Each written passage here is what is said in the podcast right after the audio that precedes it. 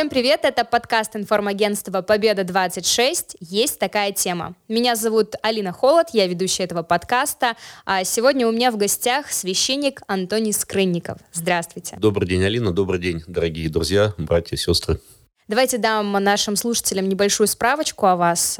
Вы занимаетесь миссионерством, я руководитель миссионерского отдела Старопольской епархии, вот, и да, занимаюсь миссионерской работой как на территории России, так и за пределами страны. В прошлом году посетили Африку. А, в этом году, в этом году. А, в этом году, да, на Рождество а, по благословению экзарха а, Африки, а, ну, такой, такой титул епископа я посещал а, с пасторской миссионерской целью африканские страны. Это Танзания, это Кения и Бурунди, где совершал богослужения на территории, как правило, это либо посольства, либо наши какие-то э, представительства, совершал богослужения, проводил беседы, читал лекции, ну и просто общался с отечественниками.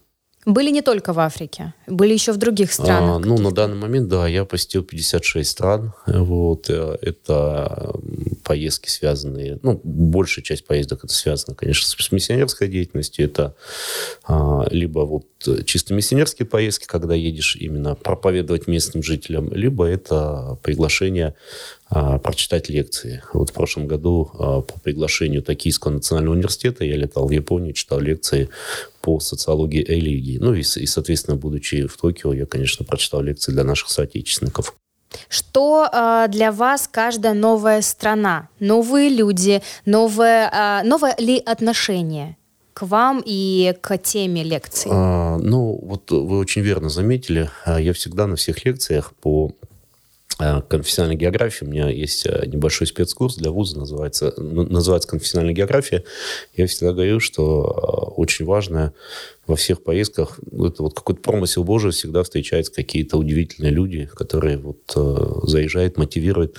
А я в Танзании познакомился с путешественником, русский путешественник, а ему 90 лет. Ну, вот, ну, как священник, мне часто приходится исповедовать, поичать пожилых людей. И бывает человеку 70 лет, он лежит уже немощный, да, здесь человеку 90 лет, и он посетил больше 100 стран Леонид, и он путешествует один, и причем живет не в гостиницах, у него с собой палатка, он прилетает, в, он сейчас путешествует по африканскому континенту, он живет в палатке в 90 лет. Это на самом деле мотивирует, восхищает, что в 90 лет да, можно вести такой история. активный образ жизни.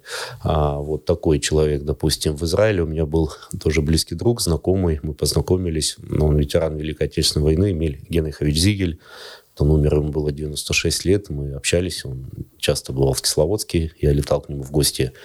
Он жил э, в Тель-Авиве, человек, который э, прошел Великую Отечественную войну, служил э, в штабе, мне показывал фотографии, где он стоит на фотографии с Жуковым, с Аркасовским. Ну, действительно, такие фотографии, они вызывают какой-то священный трепет.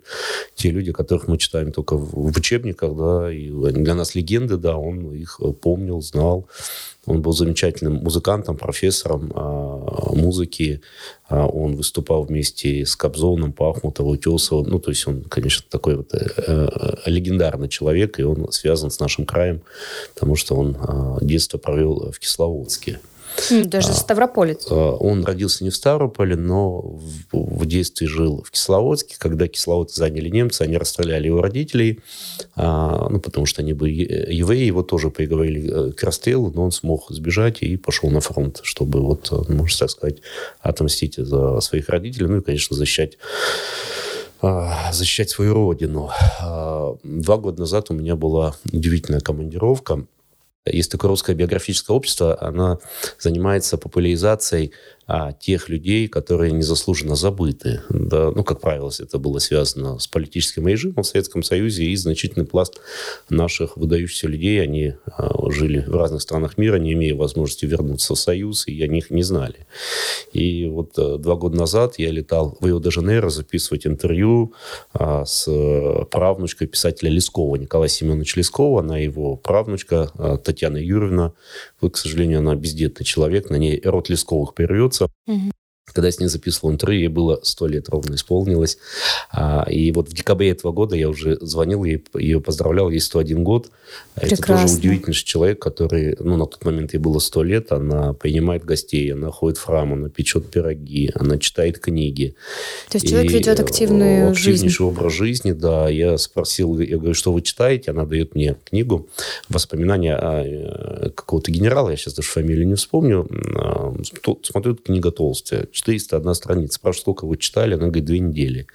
Для меня это восхищение, но, честно Конечно. скажу, вот, не каждый студент а, в университете, где я преподаю, читает ну, за две недели по 400 страниц. И самое удивительное было, когда а, она мне показывала свой свидетельство о крещении, говорит, обратите внимание на мое свидетельство о крещении, кто моя крестная. Я смотрю, это такой исторический документ столетней давности. Вот. Ее крестная – это жена императора Александра II, моей Федоровны. Представляете, какой у был такой какой-то когнитивный диссонанс, шок. Просто я просто вообще не мог даже понять, как технически возможно, где Александр э, Третий, где, ну, вот так сто лет назад, да, во Франции, когда ей был месяц, и вдовствующая императрица Мария Федоровна, она, она стала ее э, крестной мамой. Она знает, э, Татьяна Юрьевна знает семь языков, она заслуженный, э, заслуженный она создатель бразильского балета, она заслуженная балерина. Э, вот, она создала э, бразильский балет. И тоже, когда мы у нее дома были в Рио-де-Жанейро, пили чай, она показывала альбом и говорит, вот я с Майкой сижу, вот я с Галькой сижу. Имеется в виду Майя Плесецкая и Галина Уланова. Да? То есть, опять же, такие фамилии, да, которыми благоговеет, она так спокойно говорит, ну, это, говорит, мои подруги.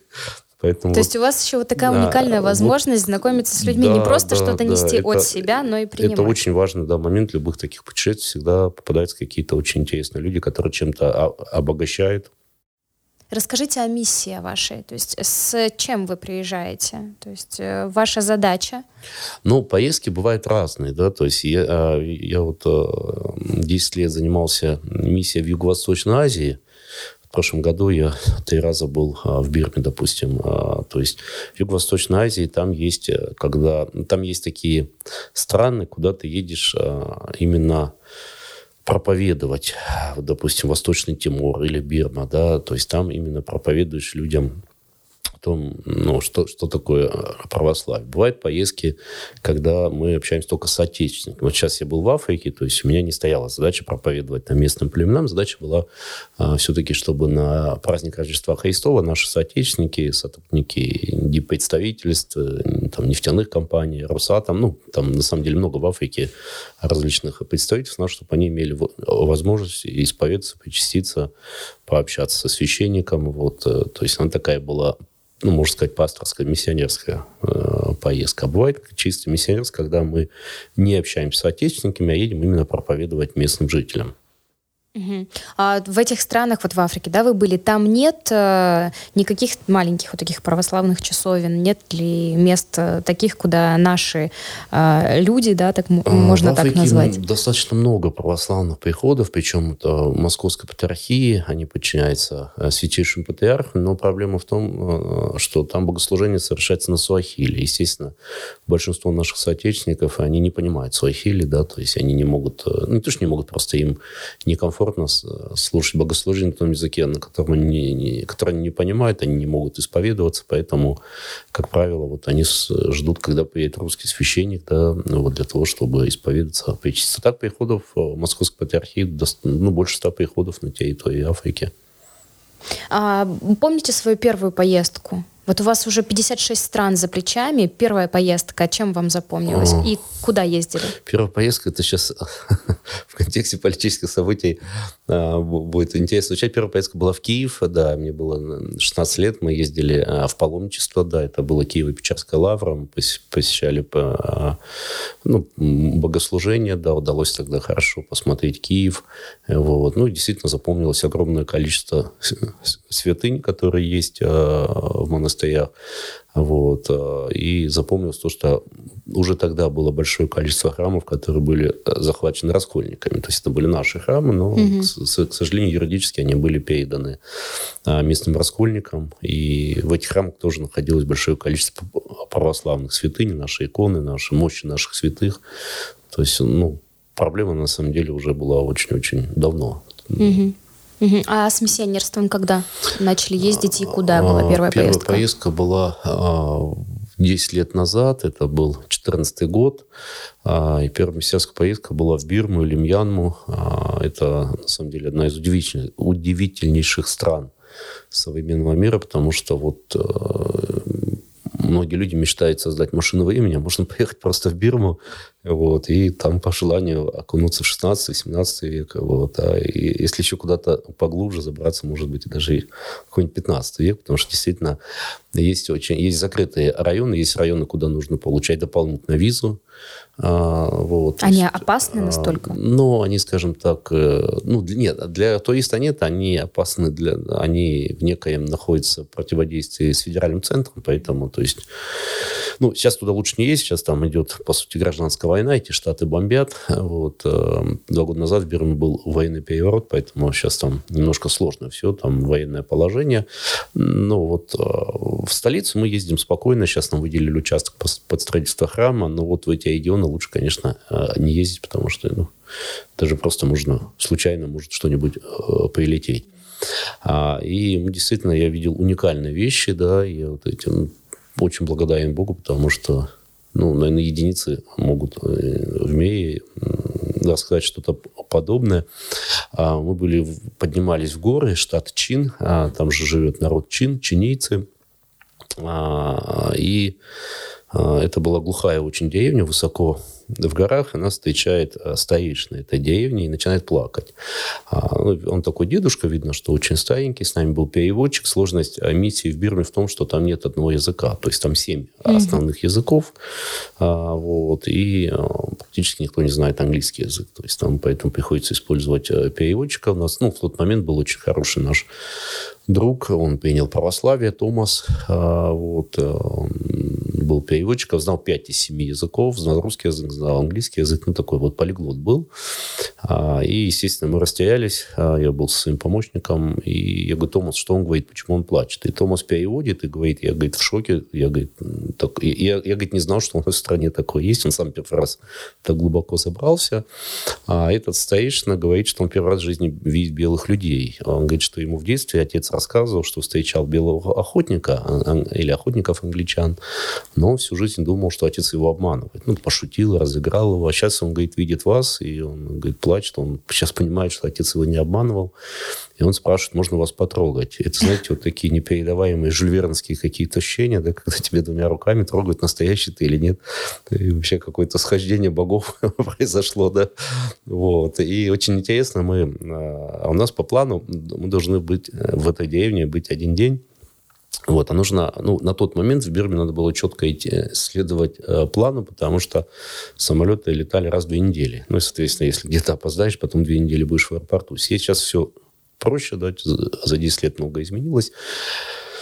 А, и я говорю Томасу, давайте, ну и своим помощнику, давайте менять план. Я хочу, говорит, не этой, в этой деревне э, по, угу. пожить, потому что, ну, это, мне это интересно. И как священнику, как миссионеру мне интересно. Это как журналисту описать. Вот. Ну, действительно, вот, интересен их быт в какой-то момент, наверное, день на второй, а, я пытаюсь э, вспомнить, какой сегодня день. Ну, потому что там нету ни электричества, ничего, давно все телефоны, пауэрбанки, все давно умерло. И э, я как бы так предполагаю, вот, что сегодня вторник. Знаете, мысль, когда из дома вышел, утюг даже знает, что выключил. А да, все равно хочется вернуться. пойти, чем весь день представлять, что дом сгорел. Тут точно такая ситуация. Я понимаю, что вторник, вот уверен, что вторник, а мысль такая, вдруг среда, вдруг я ошибся. Я спрашиваю Томаса, говорю, Томас, спроси, какой день. Он спрашивает у местных, они говорят, ну, показывают, что не знает. Я говорю, ну, а число какое? Они говорят, тоже не знает. Я говорю, а как... Они живут вне времени. Да, я говорю, спросил меня, как можно жить в 21 веке, не зная вот. И они объясняют, Томас не переводит, они говорят, что вот эта деревня а, есть, а, в ней они а, родились, тут их там родители, деды, там, ну и так далее. Да? То есть много поколений здесь живет, они никогда отсюда никуда не уходили, а только выше поднимались. То есть к ним никогда не приходил никто от власти, вот, они понятия не имеют, кто находится у власти в стране. Есть определенный алгоритм действий, то есть утром встал, они говорят, там, покормил, они выращивают поросят, нарвал бананы, посадил эйс, стемнело, лег спать. Вот какая им разница? У них нет прямых эфиров, тимбилдингов, ВКСов, да, всех этих Конечно, у них слов. жизнь намного проще. Нет, да, и, ипотека, кредитов, они, в принципе, не могут никуда опоздать, поэтому Но они, они не сильно заморачиваются. Но у меня, а они такие вот разновидность каких-то, ну, какая-то раз, а, разновидность пятидесятников они. Я задаю вопрос, но вы же все равно христиане, говорю, соответственно, говорю, как вы а, тогда узнаете, когда Пасха или Рождество? А Томас задает вопрос, и они говорят, что а, еще выше в горах, в двух днях пути, есть большая деревня, вот там 2000 человек живет. Там есть а, пастор, который ведет какой-то дневник, э, на дереве ведет какой-то дневник, делает какие-то зарубки, и, ну, это действительно можно высчитывать, и если знать технологии, можно высчитать и механически Пасху, и Рождество. И когда Пасха там будет, он за два дня присылает там гонца, прибегает гонец, говорит, ребята, через два дня Пасха. Говорит, мы собираемся, идем в эту деревню, там причащается, молится, и потом как бы спускается вниз. Из этой деревни мы поехали в другую деревню. Она называлась Вангту. А нас Томас предупредил, говорит, там деревня чуть более цивилизованная, там, говорит, видели белых людей, но очень давно, в 74 году, говорит, последний раз видели, были две женщины-англичанки-миссионеры. Ну, говорит, с 74 года выросло целое поколение людей, которые да. не видели белых. И он говорит, они приготовили вам какой-то сюрприз. Он говорит, какой, я не знаю, надеюсь, какой-то хороший. Мы, конечно, тоже понадеялись, что это будет хороший сюрприз. И вот мы приходим в эту деревню, они на, входу в де... на входе в деревню сделали такой вот импровизированный э, вход, э, ну, такие вот сделали из бамбука э, вот э, некую такую арку, куда надо зайти, и две простыни как бы вместо двух э, дверей, и на, написали на этих э, простынях welcome фраза Энтони. И вот мы заходим через этот через эти простыни, через этот торжественный вход, и там э, носилки стоят, нас сажают на носилки, четыре человека поднимают носилки, куда-то меня несут. Представляете, вот, ну, как бы, опять же, 21 век, да, да а тебя куда-то... из фильма да, вот, у меня есть фотографии, да, я могу вам показать. К сожалению, нашим слушателям я не могу их показать. Ну, да, вот. я думаю, что мы сфотографируем обязательно есть эту фотографию. Фотографии, да, видео, к сожалению, нету, да. Ну, естественно, я растерялся, писать 21 век. Вот, первая мысль, конечно, что тебя э, несут есть, и есть. Я, как, я как понимаю, что это меня есть никто не будет, но все равно мысль такая присутствует. Вторая мысль, я вот четко почему-то помню, у меня была мысль, что я либо папа римский, либо английская королева, потому что вот в современном мире, наверное, кого может быть, да, вот, э, ну, по, не, по этикету там какому-то, да, по положению могли бы носить на носилках. Вот. И я сижу на этих носилках, э, вокруг бегут дети, у них такие какие-то корзинки или чашки, уже не помню, там лепестки роз, и они нас осыпают розами. И Томас говорит... Долгожданные вы, какие да, гости. Томас говорит, что вы сидите, машите рукой. Сидим, машем рукой. Вот. А, и, в общем, нас не съели, да, как вы понимаете, раз мы с вами беседуем. А нас, э, да, меня и помощника моего нас да, пронесли торжественно через все село. Там у них есть такая гостевая хижина. Ну, и там мы пили чай, общались с ними. Поэтому... А в каких условиях да. живут люди? Это не племена, это деревни, это вот просто ну, как, как назвать э, да, эти поселения? Такие, ну да, деревни какие-то. Просто да, деревни, да? Очень, очень все аскетично, очень все скромно, очень все, ну по нашим меркам Угу. Ну, сказать, главное, что чтобы это... была крыша над головой, очаг. Ну, да, да, да. То есть, без электричества, без, без электричества, воды. Все да. природные ресурсы. Да, да, да, да. Удивительно. Как долго бы вы смогли так прожить? Ну, э, ну, я не экспериментировал. Я понимаю, что вы я... не с такой целью ехали, ну, но вот просто ради любопытства. Первый раз мы там месяц были. А, было немного сложно, но сложно было почему? Потому что, ну, во-первых, конечно, непривычно раз, во-вторых, все-таки мы все равно привыкли к какому-то быту, да, и он отсутствует. А, вот мы там были тоже в одном, но это уже городишко был, а, остановились в гостинице, заходим в номер, а, грязная разобранная постель, там куча пустых каких-то бутылок, окурки, а мы говорим, а, я говорю, мы, говорим, мы не в тот номер зашли. И хозяин говорит, в тот. Я говорю, а почему здесь не убрано? Он говорит, ну что, я после каждого буду убирать? Действительно. Мы убираем раз в неделю, поэтому... Вот такая культура. Ну, к тому, что есть какие-то, да, такие бытовые вещи. Но, честно говоря, сложнее было психологически, потому что на тот момент там не было российской связи. А по закону, ну, сейчас можно, а на тот момент закон запрещал иностранцам покупать сим-карту. Это действительно такая вот, как я говорю, вот я, э, ну, скажем так, начал понимать наркоманов. У тебя такая ломка, ты целый месяц смотришь на телефон, а он И молчит. не можешь позвонить. Ты не можешь позвонить. У тебя молчит WhatsApp, Telegram, Facebook. Ты ничего не знаешь, что происходит. Не можешь позвонить домой и сказать. Где-то две недели. Потом отпускает, когда как-то смеяешься с тем, что все, интернет интернета нет, связи нет, тогда как-то отпускает, легче становится. Ну. Хорошо, вот вы рассказали про жителей отдаленных э, таких вот поселений, да, в горах, кто без цивилизации, как они вас встречали. А как вы даже в этом году встречали эм, граждане тех стран, да, вот куда вы приезжали, э, с интересом ли, с любопытством ли, э, или было, было какое-то вот отторжение, там, нет, спасибо, мне это не нужно? Вы знаете, вообще, в принципе, на самом деле, везде очень хорошие отношения, особенно вот что, то, что касается Африки. Ну, Африка, конечно, большая, да, там, по-моему, если не ошибаюсь, 56 стран, только был в, в трех, поэтому, как бы, ну вот если судить по этим трем странам, да, если судить по Азии, я практически во всех странах Азии был, если судить по Латинской Америке, я тоже многие страны посетил Латинской Америки, везде очень хорошие отношения. Вот. А, может быть, после начала на СВО где-то в Европе отношение ухудшилось, может быть, но, в принципе, вот я по себе зам... ну, замечал, всегда как бы был такое некое предупреждение, что нас везде не любят. И до начала СВО я читал лекции в Латвии, в Литве, в Эстонии, в Финляндии, в Грузии. Я никогда не сталкивался с тем, что ко мне плохо относились. А, вот поэтому, ну, я говорю, я не был, после начала СВО не был в Европе, может быть, действительно сейчас э, после этой, такой пропаганды антироссийской, может быть, там действительно будет хуже относиться. Но то, что касается Азии, Африки, Латинской Америки, очень добрые отношения. Ни разу я не сталкивался. Наоборот, все пытаются помочь, когда узнают из России, жмут руки. А вы же лично тоже общаетесь э, ну, с гражданами да, этих стран, то есть они а, тет-а-тет Э, делились ли чем-то таким э, и отличаются ли, может быть, проблемы, вопросы э, жителей одних стран от других, или мы все люди одни, и у нас болит голова об одном ну, и только, том знаете, же? глобальный вопрос, потому что все-таки, ну,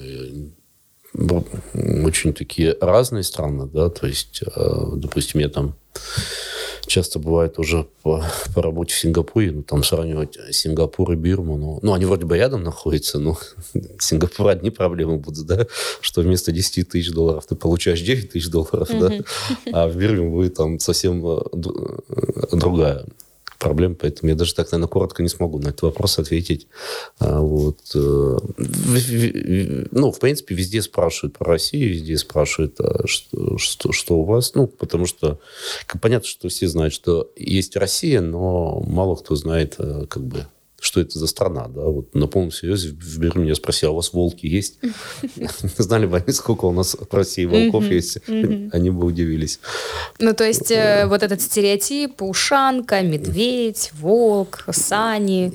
Ну, я, честно говоря, вот никогда не сталкивался, чтобы кто-то это вот... Ну, знаете, у меня было вот э, интересно, я где-то это было, наверное, в Ирландии. Я учился недолгое время в Ирландии, учился в Дублине.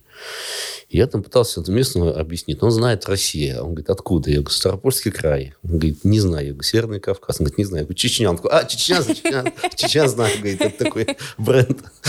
Поэтому вот пришлось уже чуть-чуть этот близлежащий регион э, упомянуть, чтобы он понял, откуда я. Ну, а что говорить э, об иностранцах, если даже у нас э, наши вот русские люди, я одно время жила на севере, в Хмао, и когда приезжала сюда на каникулы, друзья друзья, родственники спрашивают, ну а что, у вас там правда медведи ходят по улицам? Или вы на оленях в школу ездите? Ну, ребят, ну. как так? Нет, конечно. А можно ли как-то успех оценить э, поездок? Ну вот, например, там вы пообщались с э, не знаю, ты, тысячи человек, да? Ну, вы знаете, да, здесь очень... Я вот, знаете, по образованию я социолог, вот, и здесь очень сложно, здесь нет какого-то такого понятного социологического инструментария, чтобы это определить. Вот я, допустим, а, по краю очень часто хожу по школам. Ну, где-то в среднем в год я 70 школ успеваю обойти. А, и когда меня спрашивают, а какой эффект, я не могу оценить, потому что я зачастую этих людей там, вижу первый последний раз в жизни. Вот я пришел в класс, у меня там 40 человек. Я им что-то рассказал, допустим, разные лекции, там антисуицидные, да, или там какие-то еще. То есть э, я рассказал, я надеюсь, что кто-то что-то понял, кто-то что-то услышал, но у меня нет инструментария, чтобы потом ну, отследить, как ну, насколько легло, а, скажем, мои слова, насколько легли им на сердце. А вот, допустим, если по Бирме, то можно оценить, да, вот 10 лет мы Бирмой занимаемся, то есть когда мы начинали заниматься Бирмой, не было ничего, сейчас все-таки есть а, постоянный приход, есть староста прихода, есть место под строительство храма, вот, есть очень хороший контакт а, с посольством, вот, поэтому где-то можно оценить, где-то нельзя. Во Вьетнаме можно оценить. Ну, в каких-то странах можно оценить, в каких-то нет. Вот, допустим, есть страна Восточный Тимур, одна из таких, наверное, дальних стран. 22 часа мы туда добирались. Это остров Тихом океане, недалеко от Австралии. А, вот, и а, вот э, мы там пару раз были, ну, вернее, священники были пару раз. Один раз я был, один раз другой священник. То есть, ну, невозможно оценить. Один раз слишком мало, надо хотя бы 3-4 раза туда слетать, чтобы понять, а, есть ли там какие-то перспективы и стоит ли туда летать. У нас, кстати говоря, на этом острове была очень интересная ситуация. Мы встретили там племя каннибалов. А, практикующие каннибалы, да, и у нас тоже был наш... То есть они были рады видеть, проводник. еще, еще больше рады были видеть белого человека. У нас был проводник, переводчик, и мы шли Восточный Тимур, он разделен на дистрикты, они были 450 лет колонию Португалии, ну и какие-то португальские вещи они в себя, естественно, впитали. Нам наш проводник говорит, хотите, говорит, мы зайдем на это, посмотрим племя каннибалов. Ну, конечно, говорим, хотим, какие аиски. Говорит, нет, аисков никаких нет. Они, говорит, цивили... Они сыты. Нет, они цивилизованные. Такая фраза была. А, ну, естественно, как возникает такой логичный вопрос, что значит э, цивилизованные, да, они говорят, ну, они говорит, э, не едят. Ну, то есть у них такая традиция, на самом деле, так, когда человек в племени умирает, они его съедают. То есть они mm-hmm. ни на кого не нападают, никого не убивают, соответственно, то есть как бы местные власти не считают нужным как-то с ними бороться. Mm-hmm. Вот, поэтому нас тоже не съели, слава богу. А Потому вообще, вот были... мои шутки, насколько уместны? Ну, Извините. Это мои душевные Они предложили нам пообедать, мы как бы понимали, что это будет какая-то растительная еда, но на всякий случай мы отказались, угу. пошли дальше. Потому что у нас не было цели им проповедовать. Ага, мы, ну просто как экскурсия, да? да? Мы их случайно встретили по дороге, да, это, это племя. Случались ли какие-то опасные ситуации? Ну, нет, прям опасных не было. Просто бывали ситуации э, сложные. Вот мы как раз были на этом острове а, в самый разгар ковида. Мы туда полетели. Я как понимал, что это такая плохая идея, на самом деле. Но билеты были куплены, они очень дорогие, они невозвратные, поэтому...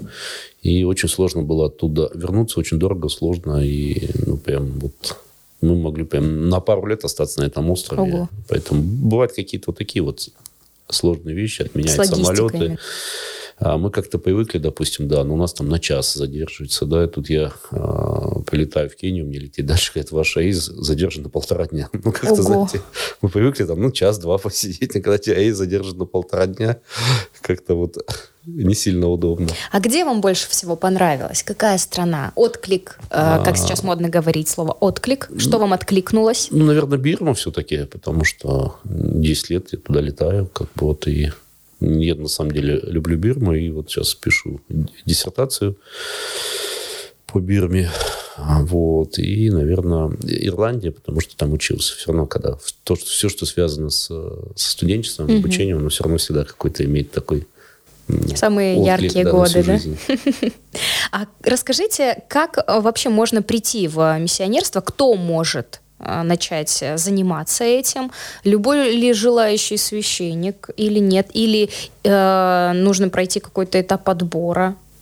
Да не любой человек может, конечно, если он хочет проповедовать, если у него есть свободное время. Вот. Зачастую, если у него есть деньги, потому что какие-то страны приходят за счет летать. Вот здесь, ну, в принципе, такого ж нет. Э, у меня нет удостоверения миссионера, да. То есть, в принципе, любой православный христианин, по идее, он должен быть миссионером, да. Христос в Евангелии говорит, идите и научите все народы. То есть он не говорит, что он, это не обращение только к священникам, это обращение к любому человеку, который считает себя христианином.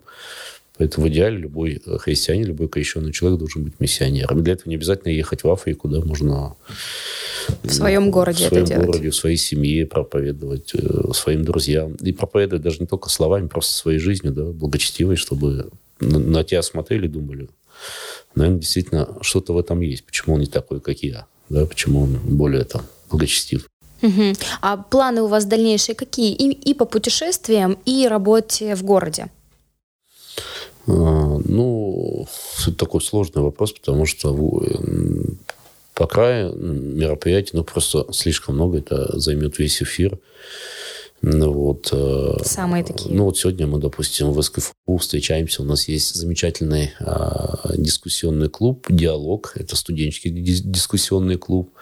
И в СКФУ есть а, второй клуб, называется «Маруси». Это клуб для иностранцев. Это, ну, скажем, где они узнают русскую культуру. Сегодня мы проводим такое совместное заседание двух клубов где будут э, студенты-иностранцы и наши студенты, вот, и будем разговаривать. И у нас сегодня будет очень интересный э, гость, священник из Грузии э, прилетел к нам в гости. А сегодня вот будет он тоже, тоже выступать. А так просто очень большой цикл лекций для школьников, для студентов, для сотрудников правоохранительных органов, для медиков. Ну, тут можно очень долго угу. перечислять. А в какие-то поездки собираетесь? Ну, я надеюсь, что получится на праздник Пасхи в мае полететь в Африку, не знаю, какие страны. И вот э, хочу полететь, у меня приглашение тоже послужить, попроповедовать в Пакистане. Там есть, э, вот я надеюсь, что получится полететь в Пакистан. Там есть единственный православный священник. Я в прошлом году приглашал в Ставрополь читать лекции. Я вообще очень много людей приглашаю, интересных со всего мира. За последние годы э, к нам приезжали лекторы из Англии, Гонконга, э, Грузии, Сингапура, Бразилии. Ну, перечислять долго можно. Там на самом деле это либо, ну, либо богословы, либо священники. Вот. Так, а в чем был вопрос, я уже забыл. Да, в какие поездки вы а, какие да, поездки, сказали, да, да, перечислили. Да, я, я очень надеюсь, что получится попасть в Пакистан, очень надеюсь, что на Пасху получится поехать в Африку. И осенью у меня есть приглашение читать лекции в Австралию, в Мельбурн. Ну, вот, надеюсь, что тоже получится. Но я еще не занимался там ни визами, ни билетами, еще угу. далеко. А в каких странах не были, но очень хотите? Ну, наверное, прям очень нету. Дело в том, что я специально, конечно, ну, у меня нет такой карты, где... Угу. Не, вернее, карта есть, я там отмечаю, где я был, но нет такой карты, где я стоял бы и ткнул куда-то пальцем, хочу туда, угу. как правило, это связано с какими-то поездками. Сейчас в Австралию пригласили осенью. Если бы не пригласили, я бы там не поехал. Угу. Во-первых, это дорого. Во-вторых, а, ну, просто поехать, это как бы не сильно интересно. Так интересно, что а, я познакомлюсь с людьми. В Австралии очень много э, переселенцев наших, э, именно вот тех начала 20 века, те, то есть там мне очень интересно, там большие колонии старобрядцев, есть молока. Угу. Я в духовном семинаре преподаю а, сектовение, такая наука, ну, а различных религиозных сектах мне очень интересно пообщаться там с молоканами, допустим. Я-то и здесь с ними общаюсь, но в Австралии мне интересно с ними тоже пообщаться, потому что я думаю, там все равно что-то будет другое. Все равно их там быт и как-то будет отличаться от своих а, российских угу. молокан вопрос, он уже не касается темы э, миссионерства, а мне было интересно всегда, просто мне вот первый подкаст э, с священником такой, угу. Uh, молодое поколение сейчас, да, ну даже вот наши ребята ставропольские, uh, много ли молодежи сейчас приходит в храмы? И для чего приходит? Ну, вы знаете, опять же, мне сложно оценить, да, потому что храмов очень много в городе. Ну, как бы я думаю, что я прям, честно говоря, статистику не знаю, но храмов 30 в городе есть точно, да. И есть, допустим, большие храмы. А мне сложно оценить, чтобы понять, сколько молодежи действительно нужно как минимум в каждом храме посетить именно воскресное богослужение, чтобы понять.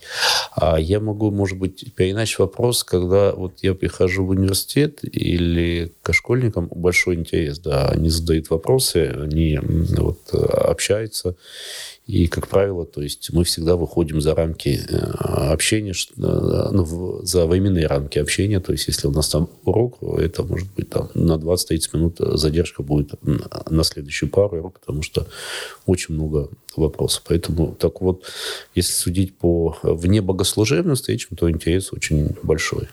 А что школьники спрашивают? Вот понятно, что они наше подрастающее поколение, и вот сейчас, что мы в них э, вложим, да, в их умы, с тем нам а, дальше а, ну, и жить. Принципе, что спрашивают? Не, не только школьники, тут я бы особо не стал делить там школьники и студенты, да, угу. а, то есть, а, ну, есть какой-то, да, топ вопрос всех, конечно, интересует, сколько зарплат у священника. То есть второе, приходишь, когда желтый кейс, ну, это просто металл, покрашенный желтой краской, они спрашивают, а, а почему у вас золотой кейс, да? То есть, как правило, вот какие-то такие вещи. А, я думала, немножечко более а, душевные вот, что-то ну, Вот, топ все-таки вопросов, они связаны такие вот какие-то... Ну, не раньше, потому что если есть вопрос, с него можно развить там любую тему, да, то есть главное, что они задают вопросы. Часто там спрашивают на какие-то, а, вот политические темы спрашивают, да, бывает спрашивают отношения там церкви к эвтаназии, ЛГБТ, а, смертной казни. Вот. Ну, почти всегда спрашивают там какие-то личные вопросы, как вы э, пришли к Богу, да. Вот. Ну, как бы, ну, много вопросов, на самом деле. Здесь, что интересно, чем меньше класс, тем, тем больше вопросов. То есть, если это будет пятый класс, они зададут 150 вопросов. В десятом mm-hmm. классе там, 50 зададут. Ну, много, но все равно меньше. Mm-hmm. То есть, здесь, э, чем меньше класс, тем больше вопросов. Но они, наверное, будут более осмысленные, более глубокие, да, в десятом-то классе? Ну, сложно сказать. Мне вот э, было, я встречался с э, пятыми классами, да, они спросили, а, про теорию Дарвина, там что-то такое вот, ну, прям неожиданно было для пятого класса, вот, что они такой э, задали вопрос. Поэтому, ну, а бывает старшеклассник какой-нибудь глупый вопрос, ну, просто чтобы задать что-нибудь, глупость какой-нибудь. Ну, тут по-разному бывает. Спасибо вам огромное, что вы пришли сегодня к нам в студию а, за такую интересную, легкую беседу. И, конечно же, я благодарю наших слушателей, то, что дослушали наш выпуск до конца. И всем пока-пока. До свидания. Спасибо.